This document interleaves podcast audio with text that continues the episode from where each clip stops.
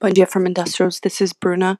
There was an article yesterday in the Automotive News talking about how VW Group is standing by its goal of posting an operating profit this year, even if the second quarter is going to be very bad.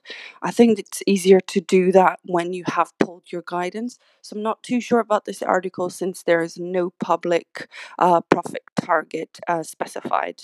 Elsewhere, Norwegian Air, due to customer demand, will reopen 76 routes from 1st of July. Norwegian will return 12 aircraft to service. Late April, Norwegian outlined the base case uh, was to remain in hibernation until the high season of next year. There was, however, also an early recovery plan that would see activity increase in Q3 this year. This included the return of some long haul flying. This early addition of flights by Norwegian is of note as the impact of more flying is potentially a greater drain on cash, at least initially. That's